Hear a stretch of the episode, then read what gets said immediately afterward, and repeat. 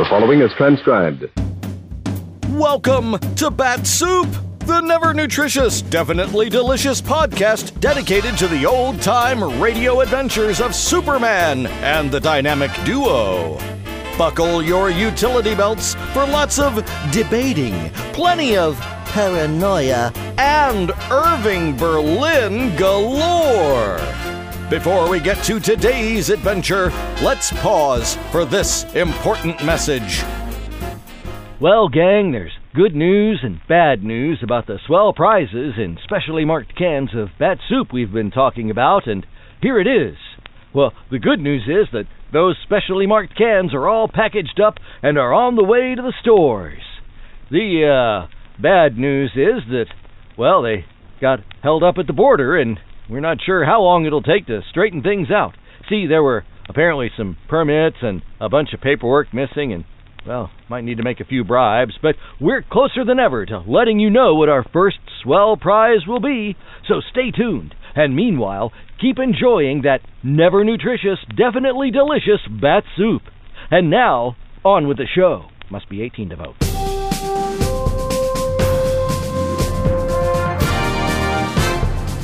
And now, Bat-Supe presents today's adventure.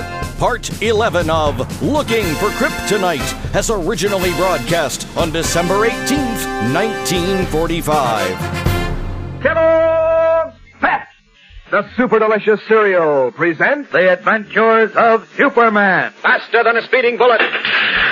More powerful than a locomotive. Able to leap tall buildings at a single bound. Look, up in the sky. It's a bird. It's a plane. It's Superman. Yes, it's Superman. And today, as Clark Kent, he hopes to find some trace of Batman and Robin through a strange device he has just found at the Golden Lily. We'll join him in a moment. But right now, here is our good friend, Dan McCullough. You know, uh, one of the girls in the gang told me the other day that she can't decide which is the most fun. Adding a different comic button to her collection when mom opens a new package of Kellogg's Pep or getting a duplicate so that she can trade with her friends for a different button. Well, either way, of course you're getting a new button for your collection and you're another step on the way toward having all 18 buttons in the series. And what beauties they are! The pictures of your favorite funny paper characters are done up in full comic strip colors on a white enameled metal button just about as big around as a nickel. There's a handy pin on the back too, so that you can wear them pinned on your jacket or your dress or cap, and everybody can see how many you've collected. What's more, you don't have to let your pals get ahead of you. No, sir, because you can get these comic buttons just as easy as anything. Sure, all you do is to ask Mom to get you a good supply of that super delicious whole wheat flake cereal, Kellogg's Pep. Don't send in any money, not even a box stop. But look inside the Pep package for your exclusive prize. One of these dazzling comic buttons or a military insignia or warplane button. There's a prize for you in every package of P, E, P, Pep, made by Kellogg's of Battle Creek. Now, the adventures of Superman. Captured by leaders of the mysterious Crescent and Star mob, whom they believe have knowledge of two stolen pieces of kryptonite, the amazing element which robs Superman of all his strength and power, Batman and Robin were placed in a basement room in a bogus sanitarium where the steel ceiling was so built that it slowly descended toward them hour by hour. When they had less than an hour left before the moving ceiling met the floor, Superman, hunting desperately for them, arrived at the Golden Lily nightclub where they had last been seen. Suspecting that Patsy, the recently murdered owner of the club, had been a go-between for the Crescent and Star mob, Superman in his guise of Clark Kent and Police Inspector Henderson searched the premises thoroughly and were about to give up when Kent discovered a phonograph hidden in a storeroom. As we continue now, Kent, over Henderson's objections, has turned the switch on and is about to play a record found on the phonograph. Listen. We haven't time to play records, Kent. Listen, Inspector. There. You hear that? So what? Remember the song? Of course. All Alone. Irving Berlin wrote it.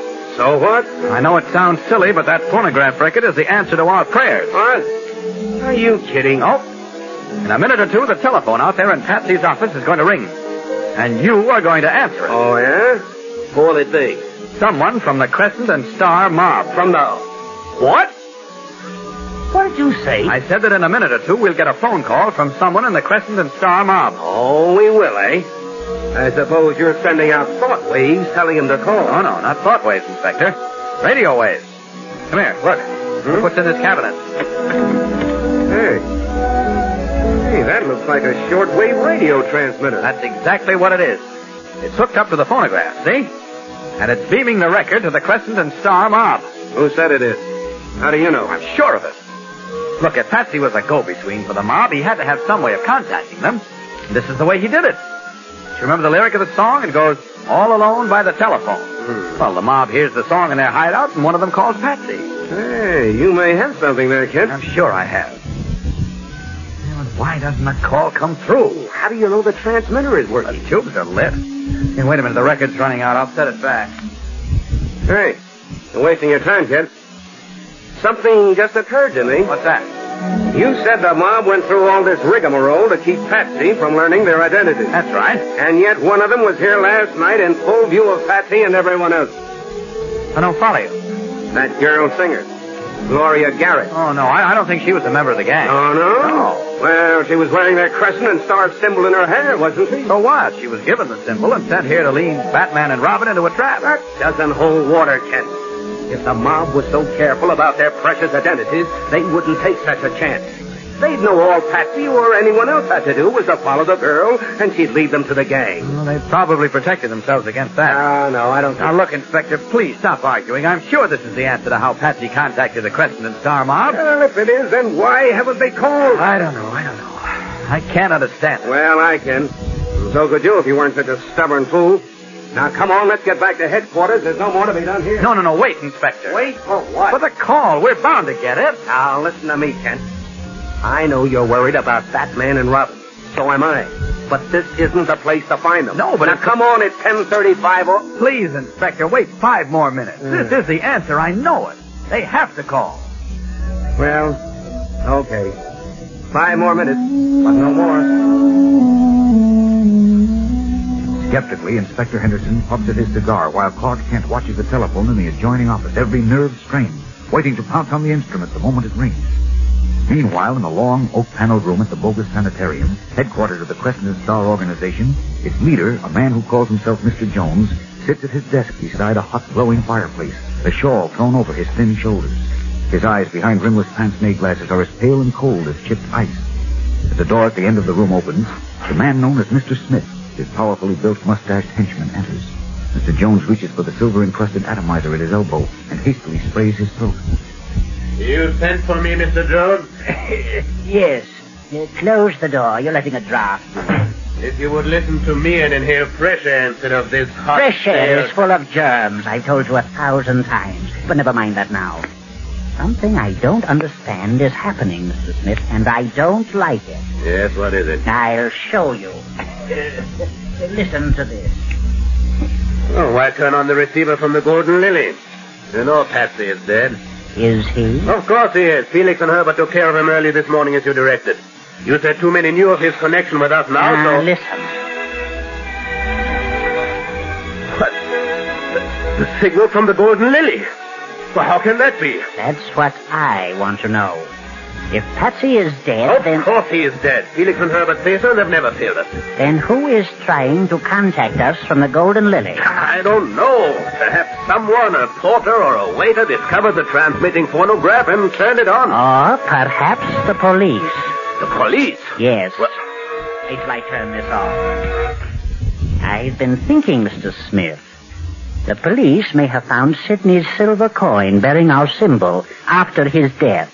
They knew Sidney was associated with the Atom Man, so they followed the clue of our symbol to the Golden Lily nightclub. But how could they without our hearing about it? We know from our informers that only Batman and Robin have been asking for information about the symbol. Batman and Robin, of course. They often work with the police. It must have been Sidney's coin we found on Batman. Mm, yes, that could be. I'm sure of it. Mr. Smith, the police are getting too close for comfort. We've got to get out. What time is it now? It is um, exactly 1037. When will the little job be finished in room zero? At exactly 11 o'clock, the ceiling will reach Batman and Robin, where they lie stretched out on the floor. Two minutes. Never mind that, the details. Be in this room at exactly five minutes after eleven. You and all the others. We'll take our records and money and leave. You understand? Yes, Mr. Jones. Wait. Something occurred to me a moment ago. A short time before Sidney's death, he called us for some information, I understand. I was away at the time, so I suppose you talked with him. Yes, he wanted to know where the Scarlet Widow would be contacted. The Scarlet Widow. Now why... but of course, the widow... The Well, wi- what about her? And nothing, Mr. Smith. Just an amusing anecdote I remembered. I suppose we have the widow's present whereabouts in our files. Yes, we keep a running file on everyone who might be of use to us, as you well know. Naturally, of course. Uh, go now. Hurry. And be back here as soon as Batman and Robin are finished. Very well. You'll all be here at 11.05. Good. I'd better turn this on again.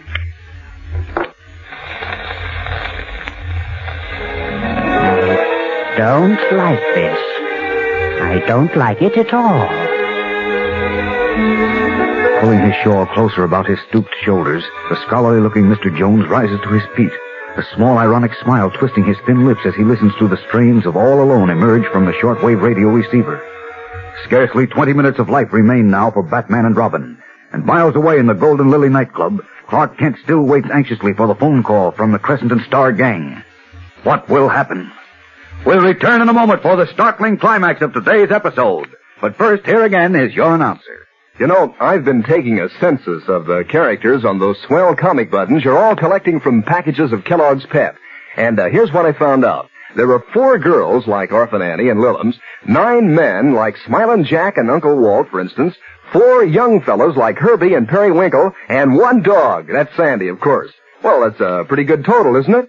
18 different comic strip characters, and they're pictured on sturdy white enamel buttons that you'll have for a long time. And what a thrill it is to get a new button every time Mom opens a new package of Pep. If it's a duplicate, you know, like one you already have, why that's even more fun because then you can trade with your pals.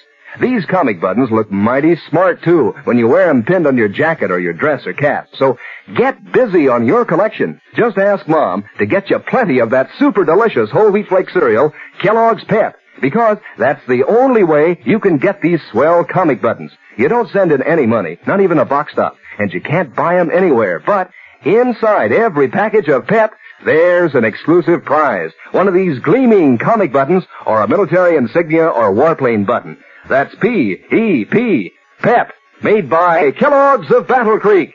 Now back to the adventures of Superman. It is exactly 1042, 18 short minutes before the steel ceiling in room zero will complete its descent and close down on Batman and Robin. And miles away in a storeroom at the Golden Lily nightclub, Clark Kent still plays the phonograph attached to the shortwave radio transmitter. Police Inspector Henderson is running out of patience. Now look here, Kent. We said we'd wait five minutes and we waited seven. I know. You were wrong, admit it. This transmitter is not beamed to the Crescent and Stellar hideout. Well, I'm sure it is, Inspector. Confound it, man. Use your head. I am. If it is, why haven't they called in the, by this time to see what Patsy wants? I don't know. There, there must be some re... Wait a minute, of course. Of course, what? They haven't called in because they know Patsy is dead and they suspect a trap. How do they know he's dead? Because they killed him. They rubbed him out. Hey. I hate to admit it, Kent, but I think you're right. Sure, we've got to work fast, Inspector. The mob must know someone is onto them now because that record is playing. They'll probably finish Batman and Robin and clear out if they haven't done so already. Yeah, then what do we do? I've got an idea. It's a pretty long chance, but it might work. What's that? I. Well, I I haven't time to explain now, but look. I want you to stay here, Inspector, and keep playing this record over and over until you hear from me. Huh?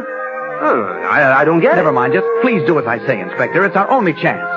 Will you? Well, I knew you would. Now just keep playing that record over and over. And keep your fingers crossed. Scowling and puzzled, Inspector Henderson stares after Clark Kent, who rushes from the room.